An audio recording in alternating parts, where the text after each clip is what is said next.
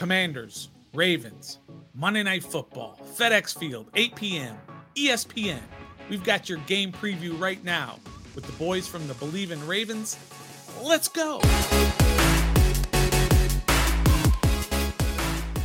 All right, greetings and salutations. Welcome to this special edition of a game preview of Ref the District on the Bleav Network. And I'm super excited to have join us today for this preview from the Bleav in Ravens show. It is Khari Thompson and Daniel Wilcox. Appreciate you guys. Absolutely. Thanks for having us on, Stoner. We're super excited to be here, man. Can't wait to represent the Bleav in Ravens side of this thing, man. And um, it's always good to have the battle of the beltways, right? Yeah, yeah, absolutely. Khari, I'm going to go to you first. I'm going to ask right. you kind of some generic questions here first, but the big story from the outside, anyway, over the offseason was, of course, getting Lamar signed to the big contract. What did that mean to the organization to finally get that done, get it settled out of the way so that they could move forward? To me, it says what I think a lot of us around around football tend to believe is, is that the Baltimore Ravens are among the best organizations out there. And yes, there there was some hardball being played and, and some gamesmanship, and there's this whole oh well, you know, Lamar, you need to stay healthy, his style of play, et cetera, et cetera. And they said, this guy's an MVP level quarterback and we're going to pay him like one. Mm. They got they got it done. They got it out of the way before it became a major distraction coming into the season. And and that that is that's crucial because then that lets you go into this year and say to yourself, you know what, we are we are all in. We are going to put things around Lamar Jackson that help him be the best that he can be. They drafted Zay Flowers in the first round. Mm. They brought in Odell Beckham Jr. Mm. to help to, to, help give them, I think, one of the better accoutrement of weapons that they've had in, in quite a long time. Wilcox oh, yeah. would tell you ever that that he's seen around the Ravens. And so I think what what it did was say, you know what, we believe in you. We believe in the kind of player that you are. We believe that you are going to take us to the next level. And then, of course, we can't forget talking about Todd Monken, the new offensive coordinator, and what he could do for Lamar Jackson as a passer. And really, I think the potential for this Ravens offense is going to be just wildly exciting. Yeah, fr- from the outside looking in, it, that's much scarier than it has been. I'm glad you guys are over in the AFC and we don't have to deal with you until we meet you in the Super Bowl, of course. Uh, mm-hmm. all right. Um, uh, and Wilcox, I want to kind of keep on the uh, the quarterback uh, line here. And you played what eight years in the NFL, and I played nine seasons total, but eight years, correct? Yeah, and, and uh, six with the Ravens. Is that right? That's correct. Five, well, what? five with the Ravens and one in NFL Europe, and then two, one with Tampa Bay and two with the Jets. Gotcha. Okay, so that's that's a long time, uh, you know, professional career. Sticking with the quarterback theme here, what does it mean uh, to know that a team has a guy?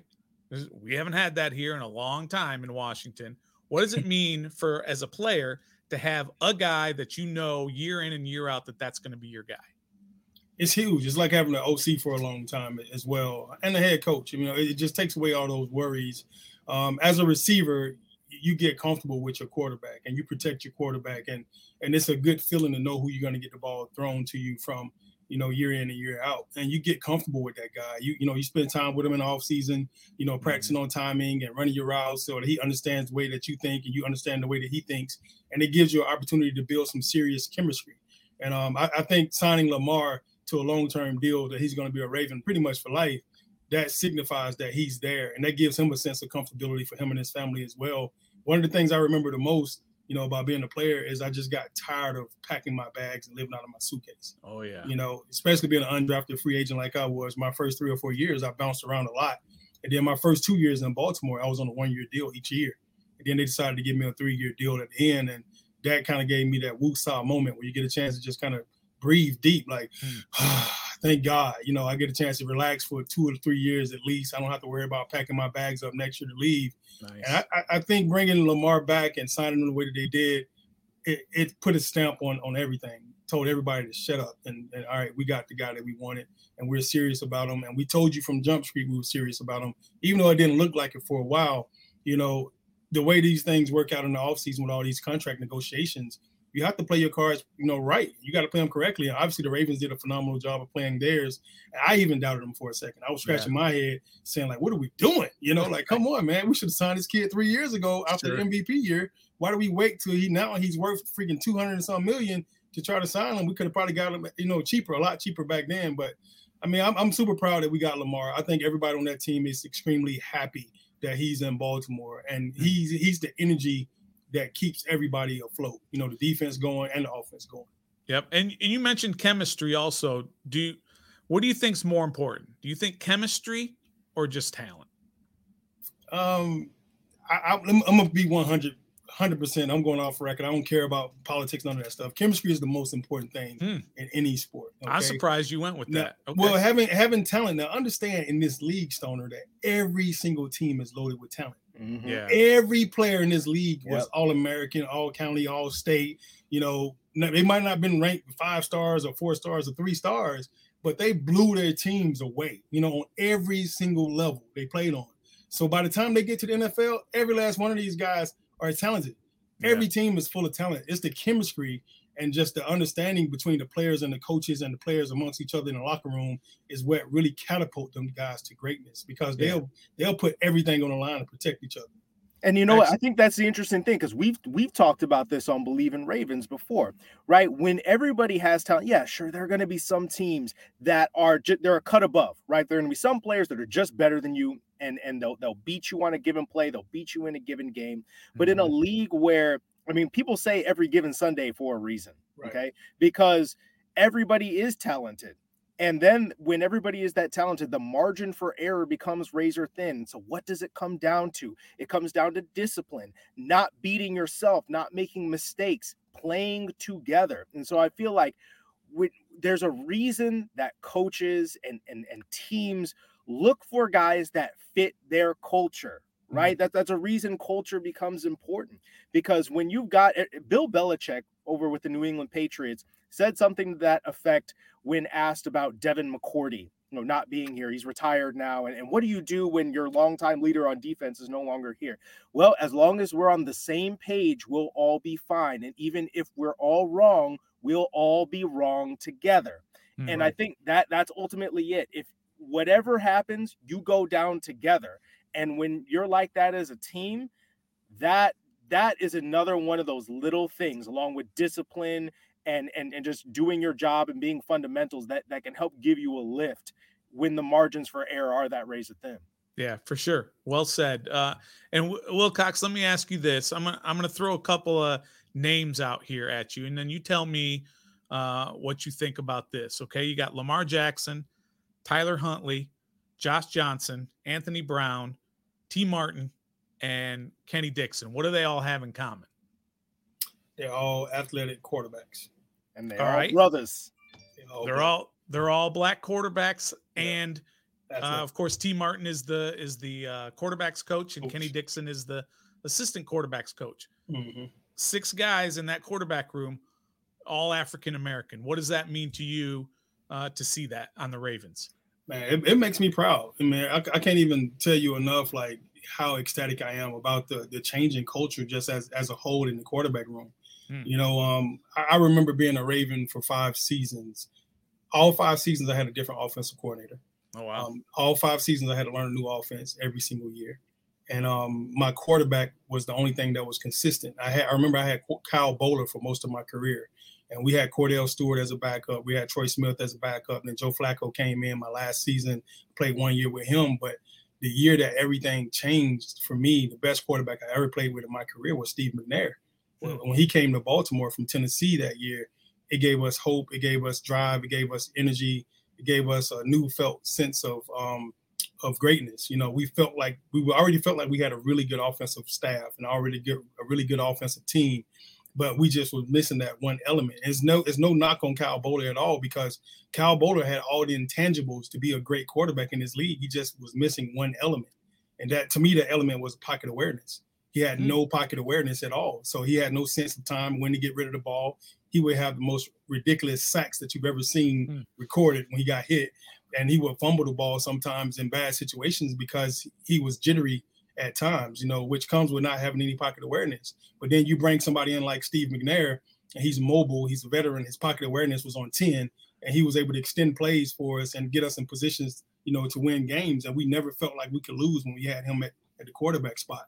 Um, and I always felt like, you know, just having a mobile quarterback was important. And I remember growing up watching Doug Flutie. So it's not like it's just a black quarterback thing, yeah, right? Sure. You know, um, I remember watching him. I remember watching Steve Young. He used to take all the get all concussions back in the day with San Fran. I love mm-hmm. Steve Young.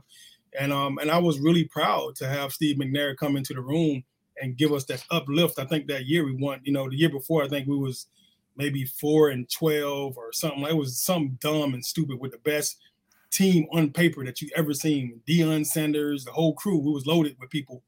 And um, then Steve McNair comes in the next year and it flips like from four to 12 to 12 and four.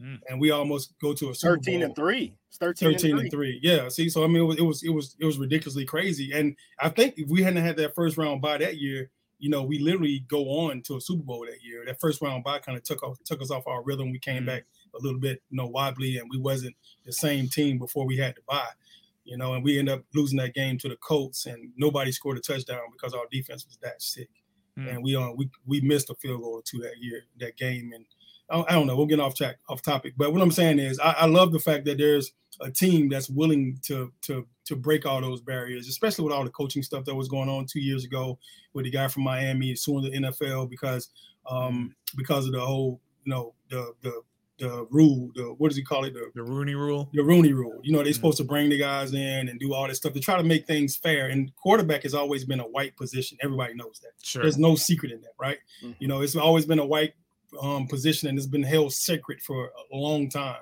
So for the Ravens to entrust that room with six black guys, I think that says a lot about the organization. And I love Steve Bisciotti. I think he's the best owner in the NFL. So, woo, woo, Steve. Nice. Khari, you want to add something to that? Well, I mean, I think that the intentionality of it is pretty cool. Yeah. I mean, be, because you got to model, I guess, what what you want to see, and having Lamar Jackson, who is something just unique in the history of this of this league. Like there are just very few, if any, quarterbacks that have really been quite like him. And mm-hmm. then you build that little community in in your quarterback room. And you know, with you know, what Wilcox was talking about too with Steve McNair, and you ask a lot of defensive players what what's tougher, right? A guy who's going to sit there and pick you back, you know, pick you apart in the pocket, which obviously is really tough, but guys that can also extend the play. It's like there's a reason that like you know people got a little outraged about this. But I look at somebody like Justin Fields, right, getting on the top hundred list in the NFL, even though like his his passing yards are like nothing yeah, to nothing. write yeah. home about. But what does he do? He he terrifies people with his mm. legs, just absolutely puts the fear of God in you playing quarterback that way. And that's a, a style of play that is simply not been accepted thoroughly and still isn't fully accepted now in the mm-hmm. league, especially when it's done by black quarterbacks, because there's the stigma about, you know, can he throw the ball? Like, can you come from behind and, and win with him? And, and it's funny because you hear that stuff about Lamar, and it's like, have you seen what this dude mm-hmm. looks like when when they're behind at the end of games? You seen the mode that he gets into? He's he's yeah. insane. He's a cheat code. And so yeah. I, I think that it's it's marvelous to to see you know this community being built with black quarterbacks in in college and in the league and seeing them get opportunities and not just opportunities to start but opportunities to to, to be mentors to be in the league for a long time. Look at josh johnson he's 37 years old mm-hmm. been like more than like, like about half the teams in the league but he keeps getting opportunities because they know that he's smart and they know that he's a good locker room guy. So for me i'm all for that and having coaches on that side of the ball that are going to have opportunities to potentially be offensive coordinators and head coaches themselves, which is something that's sorely lacking in, in terms of black coaches in the league. Stoner, Stoner, I mean, just real quick, mm-hmm. just one more thing to add to that, man. This wouldn't have happened, you know, 15 years ago when I was playing, or nope. 10 years ago when I was in the league. This would have never happened, you know. So it kind of shows you the evolution of change and evolution of the league and um, you know, it's, it's been a lot of things have changed, just been differently. You know, even with the whole Kaepernick thing, taking the knee, and then all the owners coming back, you know, reject retracting some of these statements they made earlier.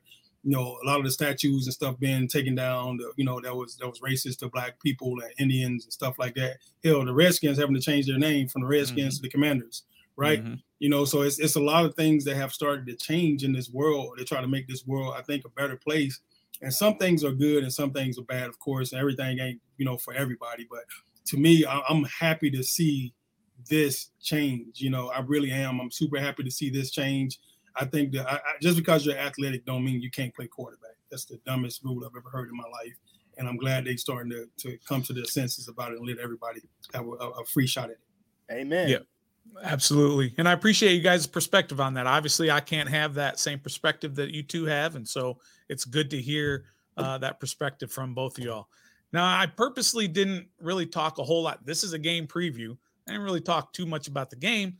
It's a preseason game, whatever, right? But I would like to hear. Uh, I'll go to, back to you, uh, Khari. I'll ask you about what do you expect from you know just your starters on playing on Monday night against uh, the Commanders at FedEx.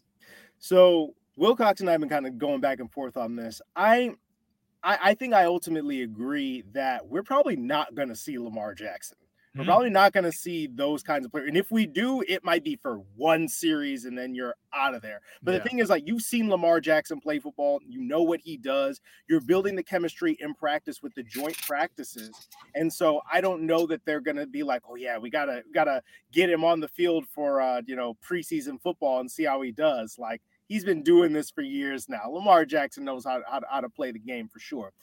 Now, what I would I do think that we'll see from the the starters is like, yeah, you might see like the, the second string offensive line or what have you, but I think the defense is going to be the really interesting thing to, to watch here, especially your young pass rushers, David Ojabo, Odafe Oweh, and a guy who's been really turning some heads down at practice, Malik Hamm out there just mm. putting people on their butts yeah. uh, in, in one-on-one drills and had a, a nasty spin move for a sack last week. Also going to want to see the, the cornerback room. I'll be interested to see now that Ronald Darby has joined the team. He, he, again, he's another veteran. You don't have to see him in this preseason game, but the fact that he is here, I think, puts a little bit more of a spotlight on some of those young corners who are going to be who are still fighting to kind of see who emerges and makes this team. And one guy that the Ravens got back that they really, I, I think, need to see you know, play a little bit more is Jalyn Armour Davis.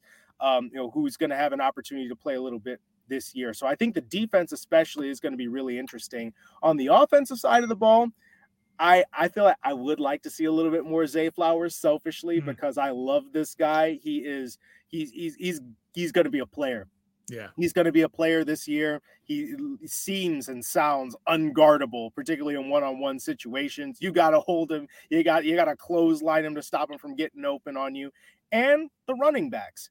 I mean, this, there, this is going to be a pretty deep stable of of running backs. Where you know J.K. Dobbins, you just got him back at practice. I don't know that he's going to do anything in this game. Maybe he will just to get his legs under him. I, I don't know that they would play him so soon. But Justice Hill had some nice runs last week and our guy Keaton Mitchell. Yeah, everybody loves Keaton Mitchell. Undrafted rookie out there just blowing people away. Yep. I want to see more of that. That is that right there. That's my appointment television for this game. Give me Keaton Mitchell. and Wilcox, let me ask you this about um, uh, um, Khari talked a little bit about the joint practices with the commanders this past week, and mm-hmm. and we as fans, we love to go and look at one play and make a real big deal about it put it all over social media and start screaming about everything. How important is joint practices to the development of a team as opposed to a preseason game? I, mentally, it, it, it, does wonders for the players. You know, we didn't have joint practices when I played, unfortunately, but we, mm. you know, we had to scrimmage against each other's, uh, you know, week in and week out, and we yeah. get tired of hitting each other, and we can't hit each other for real. You know, and it's like I don't want to hurt this guy. He's my teammate. Oh, I need yeah. him. You right? you know. But when you get a chance to have the joint practices, it actually give you a real representation of what this guy is like versus somebody he hasn't seen. You know, you don't have to watch film on your teammates, even though you watch it every day, two, three times a day at practice, right? I mean, meetings. But when you go out there to go to these joint practices, you get a fresh look at somebody that you haven't played against, and you have to react. Your reaction becomes legitimate. So when you're watching this, and you know, I was I was in the scouting room in Baltimore about four years ago, and I got a chance to go out and scout the tight ends and watch the defensive ends, and I had to report every day on those guys. You know, so I got a chance to go out and see it firsthand exactly how it looks in that boardroom up tops when all the scouts get to looking at the film and coaches and the general managers look at that film and they want to know who's the best player and why they're the best player and what do they do good and and this is what you have to report on each guy. You know, you you'll tell them that Mark Andrews had a hell of a day today. You know, he had a big day today, big catch, you know, 60 yard grab, and then you'll go on to all the backups and start talking about those guys as well and just kind of break them down one by one. And then they they, they honestly want to know your real opinion. What do you think about these guys? You know, yeah. Hey, this guy's a stud. When the year I was there, it was it was Mark Andrews and Hurst and um, yeah, it was it was it was those guys, you know. So I was telling them I thought Hurst actually was the future of the Ravens. Wow. When, yeah. What, what, did I know, right? You know, well, I mean, he's been a good player. He's, he's a, a heck player. of a player. I didn't yeah. realize at the time, you know, when I was reviewing those guys, that he was actually older than Mark Andrews because he went to play baseball first, right? Mm. You know, then he came back to South Carolina. So I told him Mark Andrews mentally, his mental game is off the charts. You could just see it. You could tell he knew how to run away versus man. He knew how to set down versus zone. He knew how to use leverage almost better than any. It took me five years in the league to learn to do what Mark Andrews knew as a, as a rookie. He oh, came wow. in understanding leverage and understanding how to make those guys move, how to make them get off their mark, how to make them stay still and not move at all, so that he could create separation and lanes for himself. And it took me about four or five years in the league to learn that. You know, so I told him Mark Andrews is right now, but Jalen Hurst is the future because his athletic ability and I just I saw him just surpassing, you know, what Mark Andrews was doing once he caught on to all the stuff that Mark was doing mentally. Yeah. And I mean, it was it was a phenomenal experience for me to kind of see that side of it as well, man. And it was these practices are like live games for scouts, for coaches, for everyone mm-hmm. in that organization that has to sit back and watch film. So they don't really need to see their starters in the game yeah. because they've already seen their starters against their ones already. Yeah, they, they know what it looked like for real. So, exactly. and speaking of starters, Wilcox, did were you surprised that Sam Howell was named starter for the Commanders? No, right. not right. at all. Not at all. Not yeah. at all. It's, I mean, it's, you know, change is good. You know, I, I, really do believe that from the top, from the bottom of my heart. You know, change is good. Sometimes you got to get somebody fresh in there to come in to play, and and they'll do some they'll do some things that you wasn't expecting, and then they'll mm-hmm. continue to show you exactly why you brought him in in the first place. And, and Khari, let me ask you kind of the same thing. Were you surprised that, uh, like some people seem to be, although everybody in Washington knew this since uh, since the end of last season, but were you surprised as a Ravens guy that Sam Howell was named the starter? Not at all and I think that especially when it comes to to you know veteran players, right? When they see somebody like Jacoby Brissett, guy who's been in the league for a little while, he started games and proven that he's a you know can be a competent starter. I mean, maybe not somebody that you want to have starting all your games, but somebody who can who can win a game for you in a pinch and can play competent football. And then you've got you know this young kid that you know you haven't haven't seen as much of. I think that you know maybe uh, you know veterans are more like, uh, like I don't know, like who's who's this guy? I'm kind of surprised it's not Brissett, and that like maybe you make the switch later on.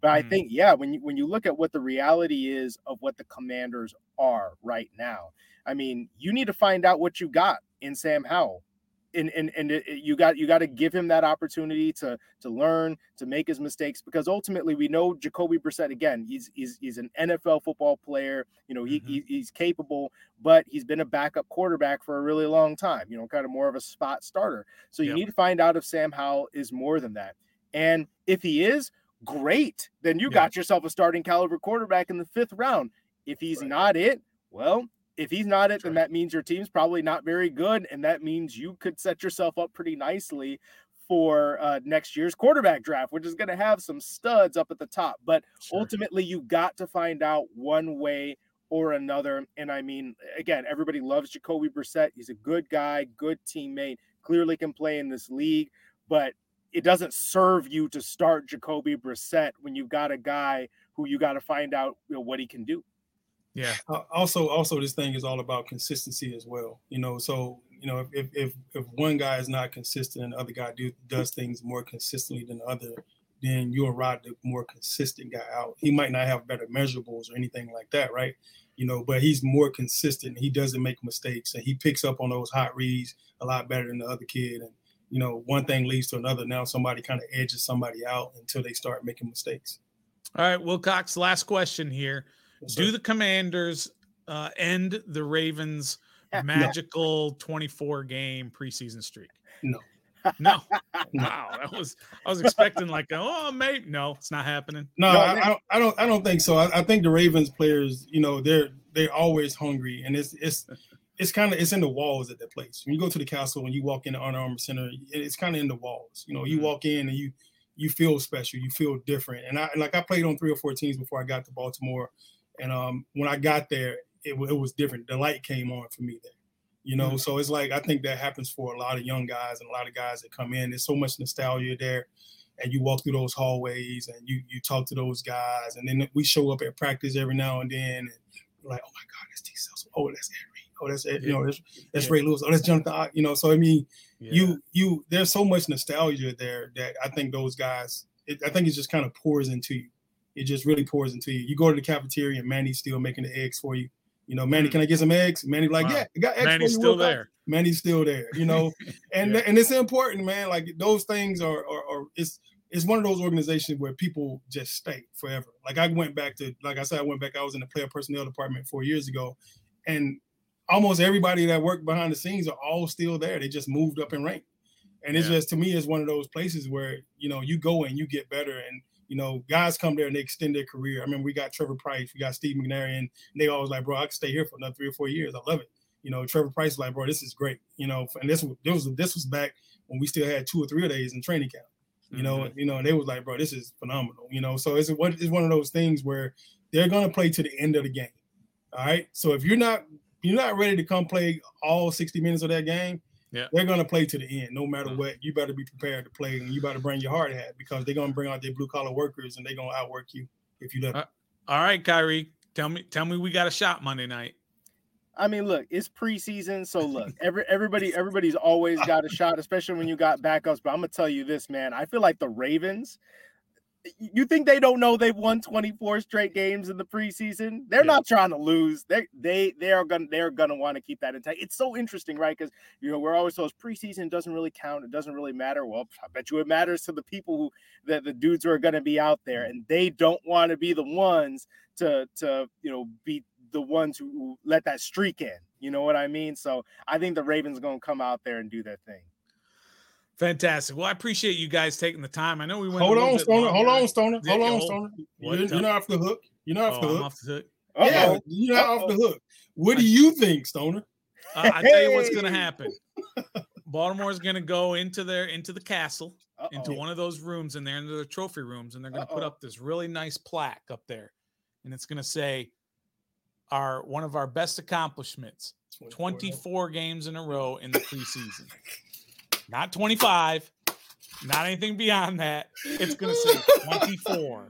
and then a little blurb right underneath it. Oh, Washington oh, Commanders broke the streak on oh, August, what is it, 1920, 21st, 2023 at FedEx on Monday Night Football. I can oh, give you that. This, this is battle of the beltways. I mean, so if anything, if, if anything's going to happen, it got to happen during battle of the beltways because Washington take this game serious too. So we'll see what happens, Stoner. I'm not going to say you were stoned when you said that because I think yeah, you was good. Yeah, right, right. You, yeah.